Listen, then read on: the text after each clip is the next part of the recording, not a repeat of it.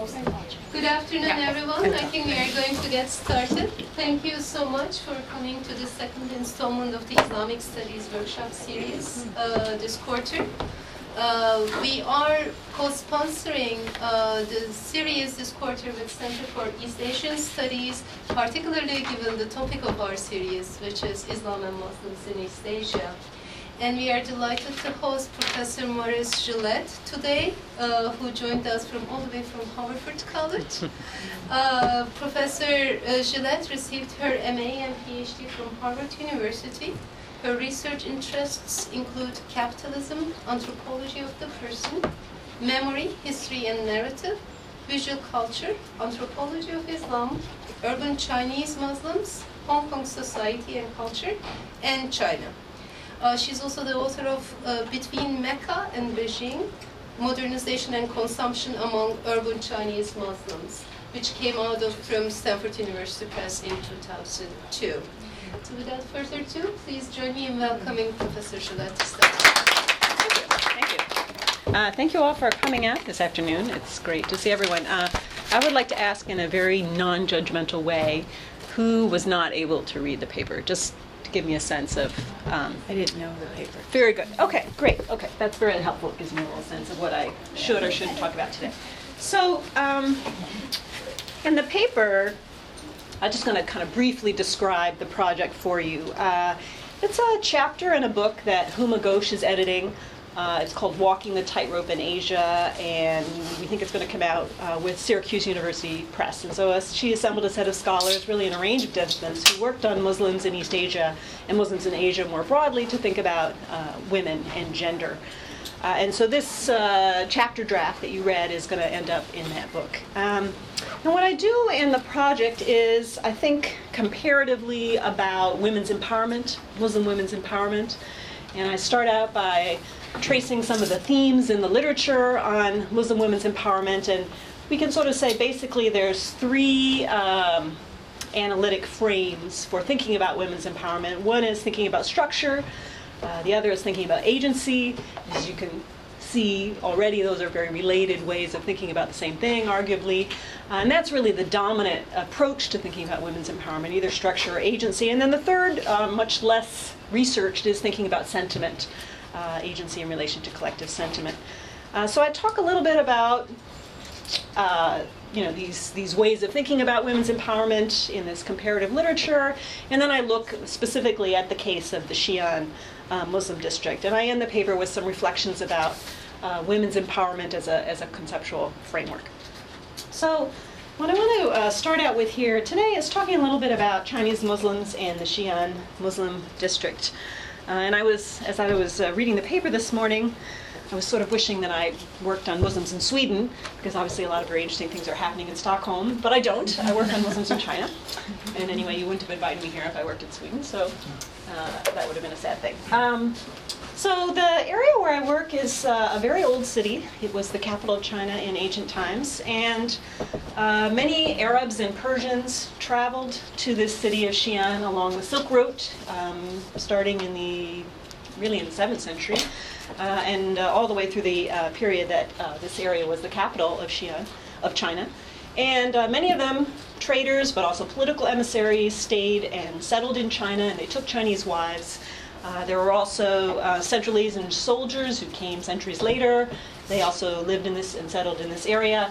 And these people, Muslims, really form the uh, ancestors of this group of folk who consider themselves Chinese Muslims or Hui. Uh, and they regard themselves as being descended from these uh, Arabs and Persian Muslims who came uh, a thousand years ago to this area.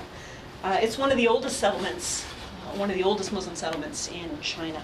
Um, the Muslims here are Sunni Muslims. Uh, there's no Sufis here. There's no um, there's no Shia Muslims here. They're divided into three factions. There's what locals call the Gudimu faction, which is actually uh, comes from the Persian word Gadime, the old uh, faction. Uh, so that's the first form of Islamic practice that reached this area. And then there's uh, smaller groups of uh, reformist movements. The Sunnaiti and the Salafiyah are also here, and those are 20, 20th century reformist movements. Kind of came came came later. And so the the bulk of the Muslims probably now maybe about 70% of the Muslims in this neighborhood. It's about 30,000 or so Muslims living in this neighborhood, maybe more, maybe up to 80,000. I've seen different figures. Most of them are Sunni, most of them are Ghanim- Ghanimu, but um, a smaller group then belonging to these reformist factions. Um, the other thing I should say about the Muslims who live here is that they are one of the 55 officially recognized minority groups in China. Uh, they, uh, I think there's maybe 11 or 12 Muslim minority groups. Uh, this group is distinctive in that um, they are Chinese speakers. They speak the dialect of the Chinese that live in the areas where they are. They're settled all over China with concentration in the northwest, but again, you find them in really every major city in China has Chinese Muslims there. Um, and they are very different from the Central Asian Muslims uh, that you were hearing about last week. So, um, and uh, they regard themselves as fairly different from, and as better Muslims than uh, uh, Muslims from the uh, Central Asian parts of China. I should say, uh, if you have any questions in any moment during my um, introduction to this area and to this paper, uh, just stop me. That would be, that would be fine. So, um, as I'm sure many of you know, women's empowerment is a, is a dominant theme in the literature on Muslim women.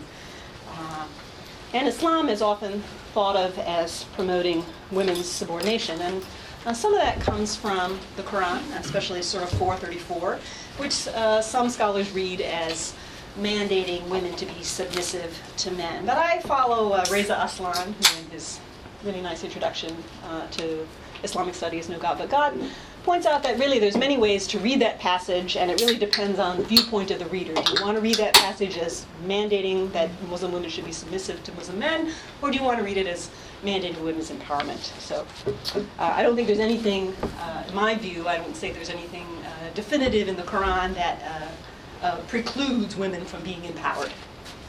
And of course, if you look at it historically, there's all sorts of reasons why you might argue that Islam was, in fact, very uh, empowering for women. Um, other reason, of course, that uh, people tend to think of Islam as uh, not as good for women are a set of hadith, in particular hadith about stoning uh, women who commit adultery. In fact, these hadith um, condemn the stoning of all adulterers. And um, you know, many Muslims will question the authority of the hadith. They certainly aren't treated as having the same authority as the Quran. These are sayings of the Prophet, um, and they're, they're not the Word of God. So it's a very different um, level of treatment for uh, these things. So in my view, Islam has kind of a bad rap when it comes to uh, women's empowerment. Anthropologists who have uh, studied women's empowerment have looked, kind of focused on a set of issues. Um, honor and shame is a big one in the anthropological literature, especially in the Middle East.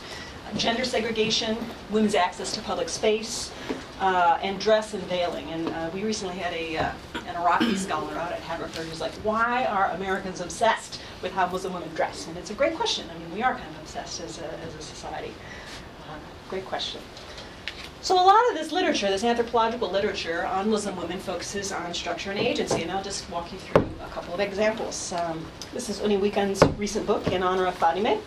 It's a comparative study of honor killings, she looks at patriarchal kinship structures and cultural ideologies and the limits of women's Muslim women's agency in Europe. And the book title comes from a very famous honor killing case, um, a Kurdish Turkish Muslim uh, who was murdered by her father for choosing her own um, boyfriend. And the the issue that um, we can really focus on in, the case of Fadime is how it wasn't, in fact, just that she chose her own boyfriend that was the problem, because her family, at least her father and his and, and, and the kind of patriarchal structure in which she lived, that would have been acceptable if she had been willing to accept that she was now ostracized from the community. But she wasn't willing to accept that, and it was really the combination of um, both choosing her own boyfriend but refusing to be ostracized from the family that resulted in this in this particular death. And it's a very interesting book and a good book, I think. Um, in a kind of anthropological tradition of cultural relativism, trying to point out that honor killing is not limited to Muslims and so on. So it's a, it's a very interesting book. But again, looking at agency, and in this case,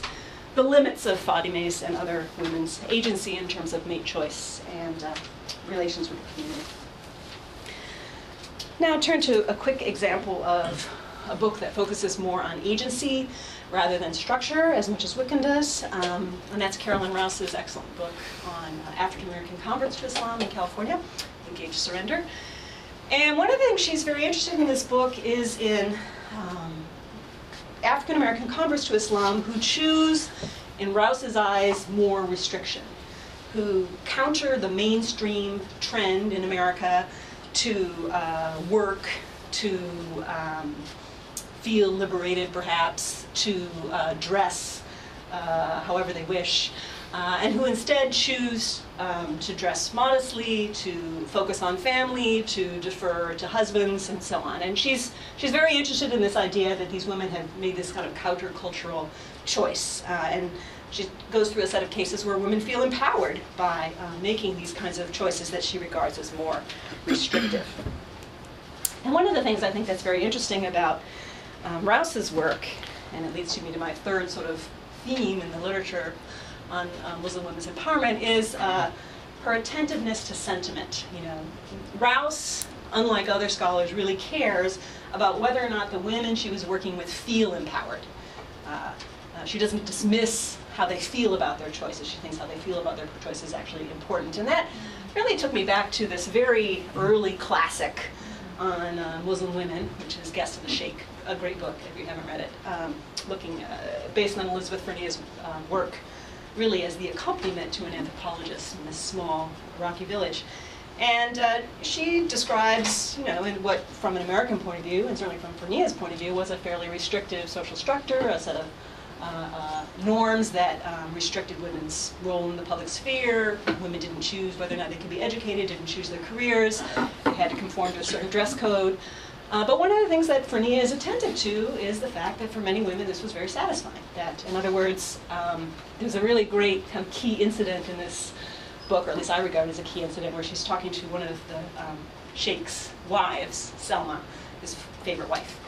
And the sheikh is getting ready to go on vacation, and Fernea is sort of outraged because he's not taking Selma, and Selma never gets to go with the sheikh on vacation. And you know, to Elizabeth Fernea, this is really bad. And Selma is like, why would I want to do that? I'm happy here at home. You know, there's no reason why I would want to leave this place with my family, my children, my friends. I mean, you know, maybe from your point of view, I'm not allowed to go, but from my point of view, I would never want to. So an important, I think, um, an insightful observation of Fernea's. All right, um, turning very briefly to um, the literature on Chinese Muslim women. There's not a lot of it. Really two um, or three anthropologists who've kind of focused on this issue. One is Barbara Pillsbury, who is really the first Western scholar to work on uh, Chinese Muslims, and she did her fieldwork in Taiwan.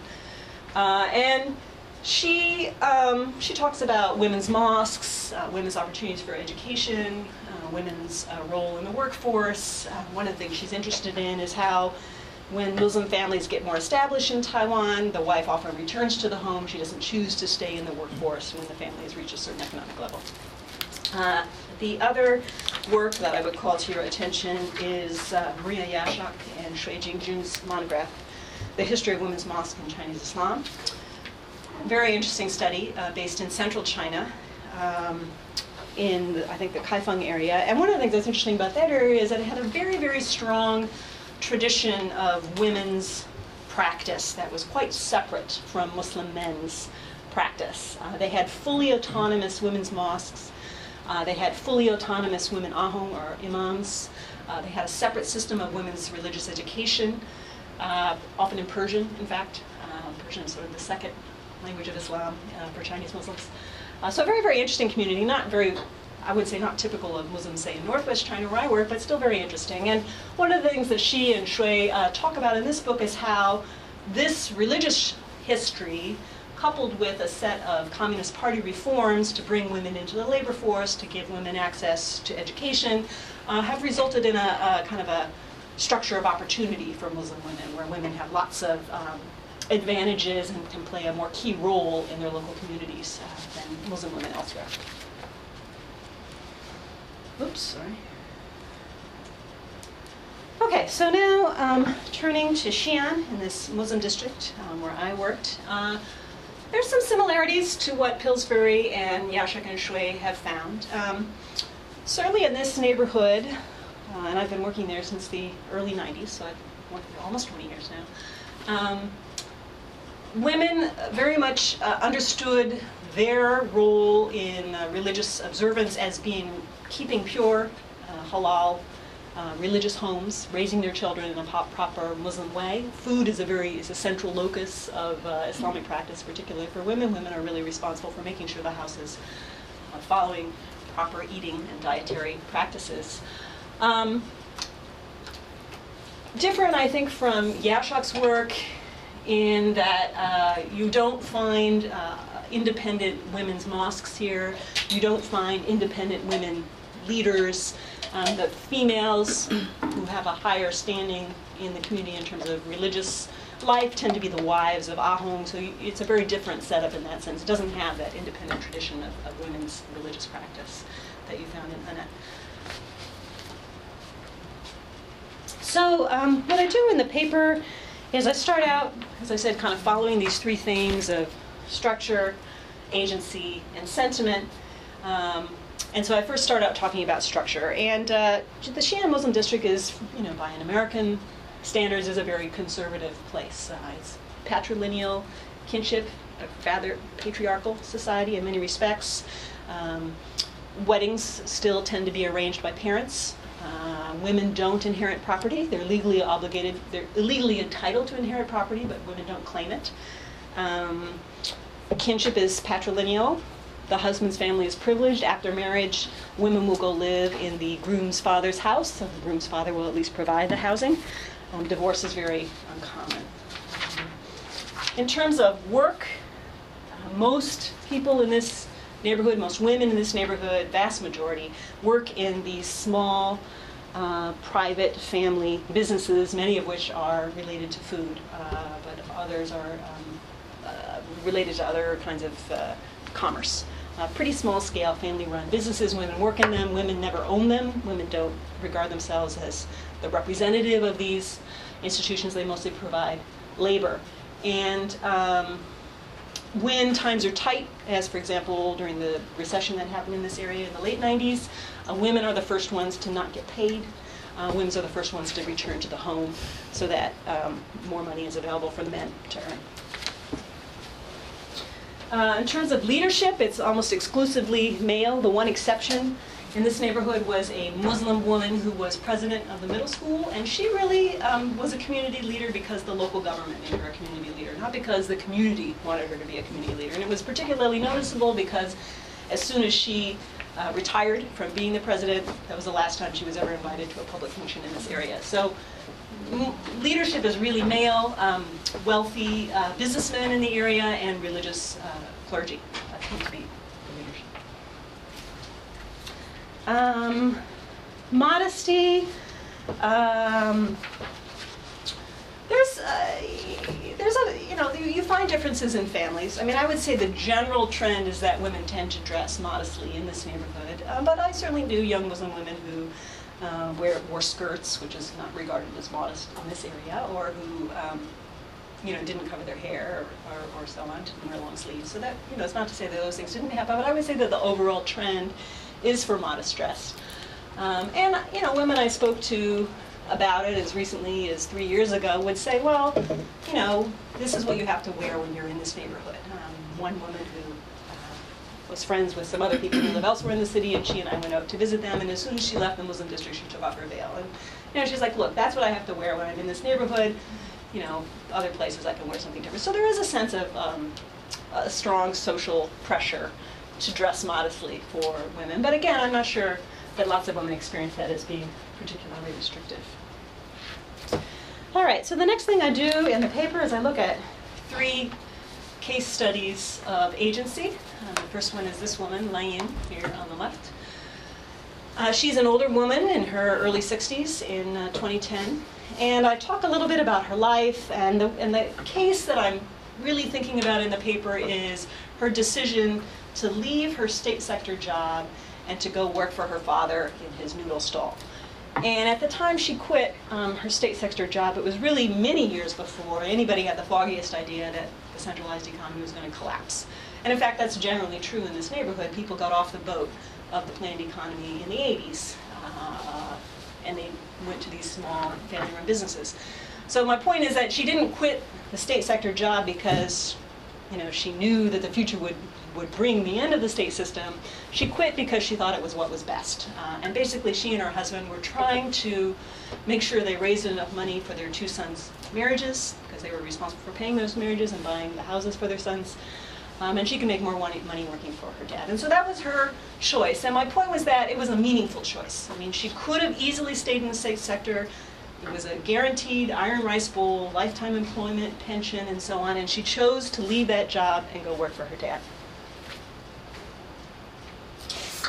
Uh, the next case of agency that I look uh, at is this young woman Yen here on the left. Um, Yen was probably the, and her family were certainly the first family that I got to know really well in this neighborhood. Um, she studied English with me.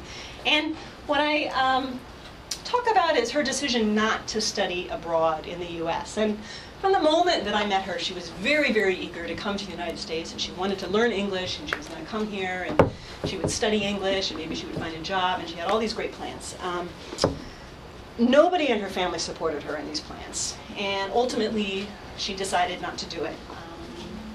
Particularly in a particular year when her husband got ill and was at home for a while and she just realized she had two small children and you know it's just not not feasible. So she decided she wouldn't do it. And what i talk about in the paper is how um, it was her choice but it would have been very very difficult for her to choose the other route. She had absolutely no support from anybody in her natal family or anybody in her husband's family. She didn't have any income, independent source of income. Um, she had responsibilities uh, it would have been an enormous hurdle for her to leave to actually choose to come to the us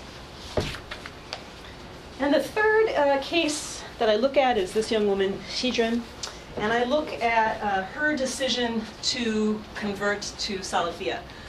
Um, maybe convert's not the wrong, right word, to uh, take up the Salafia practice. And uh, she was really following her husband here uh, in that um, decision. Uh, and she was a very interesting person uh, and somewhat unusual in this neighborhood in that she didn't come from a well established family in the neighborhood. Uh, her mother was a migrant who had married a local man. The uh, father had died many, many years ago, so the mother had been very isolated in some respects, uh, with just a small nuclear family to rely on, her daughter and her son.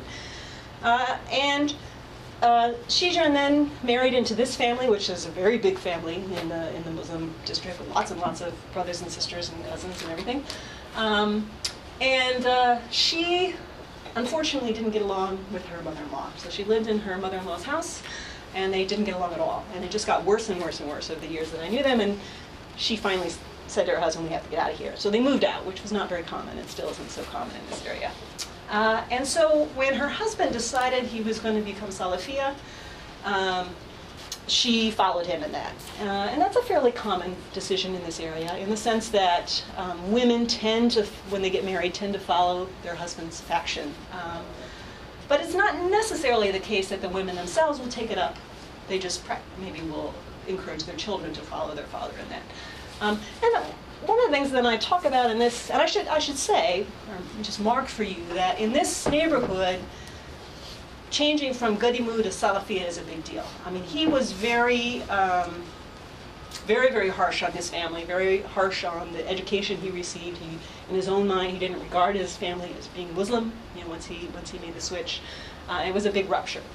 Uh, and so when I talk about and think about her decision to follow him in that, um, again, I see this as a, a, place where she didn't have a lot of choice. And I'm not saying she would have chosen otherwise. In fact, it was good for her. His decision to become Salafia uh, kind of strengthened their marriage in a sense. But she was very, very dependent on him. And so, you know, there really wasn't, she didn't have a local family. There, she didn't have a lot of resources. If she refused, she would have been even more isolated. And she was very dependent on his support to have a, a successful and feasible, viable way of living in this neighborhood. So again, uh, it's agency, but um, I would say a rather different kind of agency than uh, Lang Yang had. And so in this section, I kind of end up thinking about comparing these um, shifts in agency. And I do genuinely think that if we think about in terms of social structure, um, the period of the planned economy and the period when the government was promoting uh, women's involvement in the economy outside the home for pay uh, did provide a set of alternatives to women that in this retreat, my view, to a more neoliberal uh, system, uh, those, those alternatives don't, don't exist. And so that in some ways has uh, limited women's opportunities for agency. Okay, so the third thing I look at in the paper is sentiment. And in some sense, uh, that was kind of a late breaking part of the paper. Uh, I wrote a draft, an early draft, uh, that I sent to this woman, Lang, through her son, who I uh, am, am in contact with on email.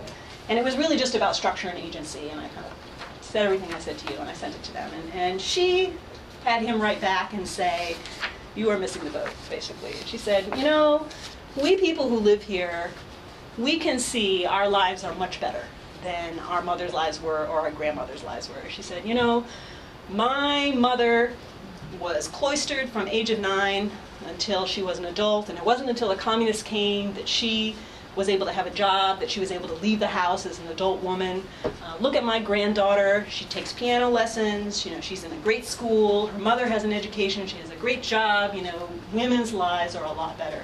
And that was really an eye opener for me, sort of thinking that, um, you know, I need to take seriously how women feel about their lives, as well as my own sort of outsider perspective on structure and agency. So I added in this section on um, collective sentiment, and I talk about um, women's role as household managers, which is new. I talk about how women arrange marriages for their adult children. Um, you know, I talk about this shift from women being cloistered that was true up, up through the 50s and now no longer exists, and these kind of new opportunities for education. And another thing that I, I talk about in this section is how um, I really never met a woman in this neighborhood who wished she could be me you know, here I am, and I've got this great job, and you know, travel all over the world, and that's so great. But nobody, I mean, they felt sorry for me. You know, I don't have children. I don't live in my parents' house. I don't have a lot of family living where I live. You know, and they, they you know, in their view, I have a terrible life. And you know, that's an important, it's an important observation. So it really does uh, then make you think a little bit about this whole framework of women's empowerment. And I, I conclude, conclude the paper by, paper by thinking about the ways this, this whole analytic framework is very embedded in a particular set of historical, social, and cultural norms. Um, there's, a, there's an ideology of the person uh, that's a very European American ideology of the person coming out of a particular history, which includes capitalism, uh, that's really behind this whole notion of women's empowerment. Um, and I think we should really question uh, uh, some of the baggage that this particular framework carries with it. Um, I don't think we can assume that the sort of Western model of the person as the autonomous agent who resists uh, and combats, you know, repressive structures and who makes free choices. Uh, I don't think we can take that as necessarily the most felicitous, felicitous notion of the person. I think we um, have a problem if we have a framework that makes it difficult to see agency when agency is choice to conform as opposed to choice to resist. Um, I talk a little bit about work by Lauren Leve and Lila Abu-Lughod. Lauren Leve has talked about um, how this particular notion of women's empowerment is very effective in promoting a neoliberal capitalist agenda um, encourages a particular kind of understanding of the self, a particular mode of participation in the workforce, has a lot of baggage.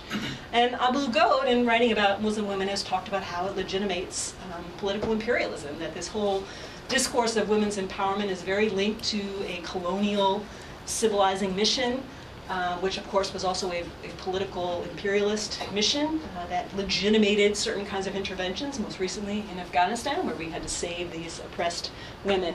So again, as we, as we think about um, women's empowerment as a framework, um, we certainly need to be aware of these um, culturally embedded, socially embedded notions and the political and economic uh, ramifications of this way of thinking.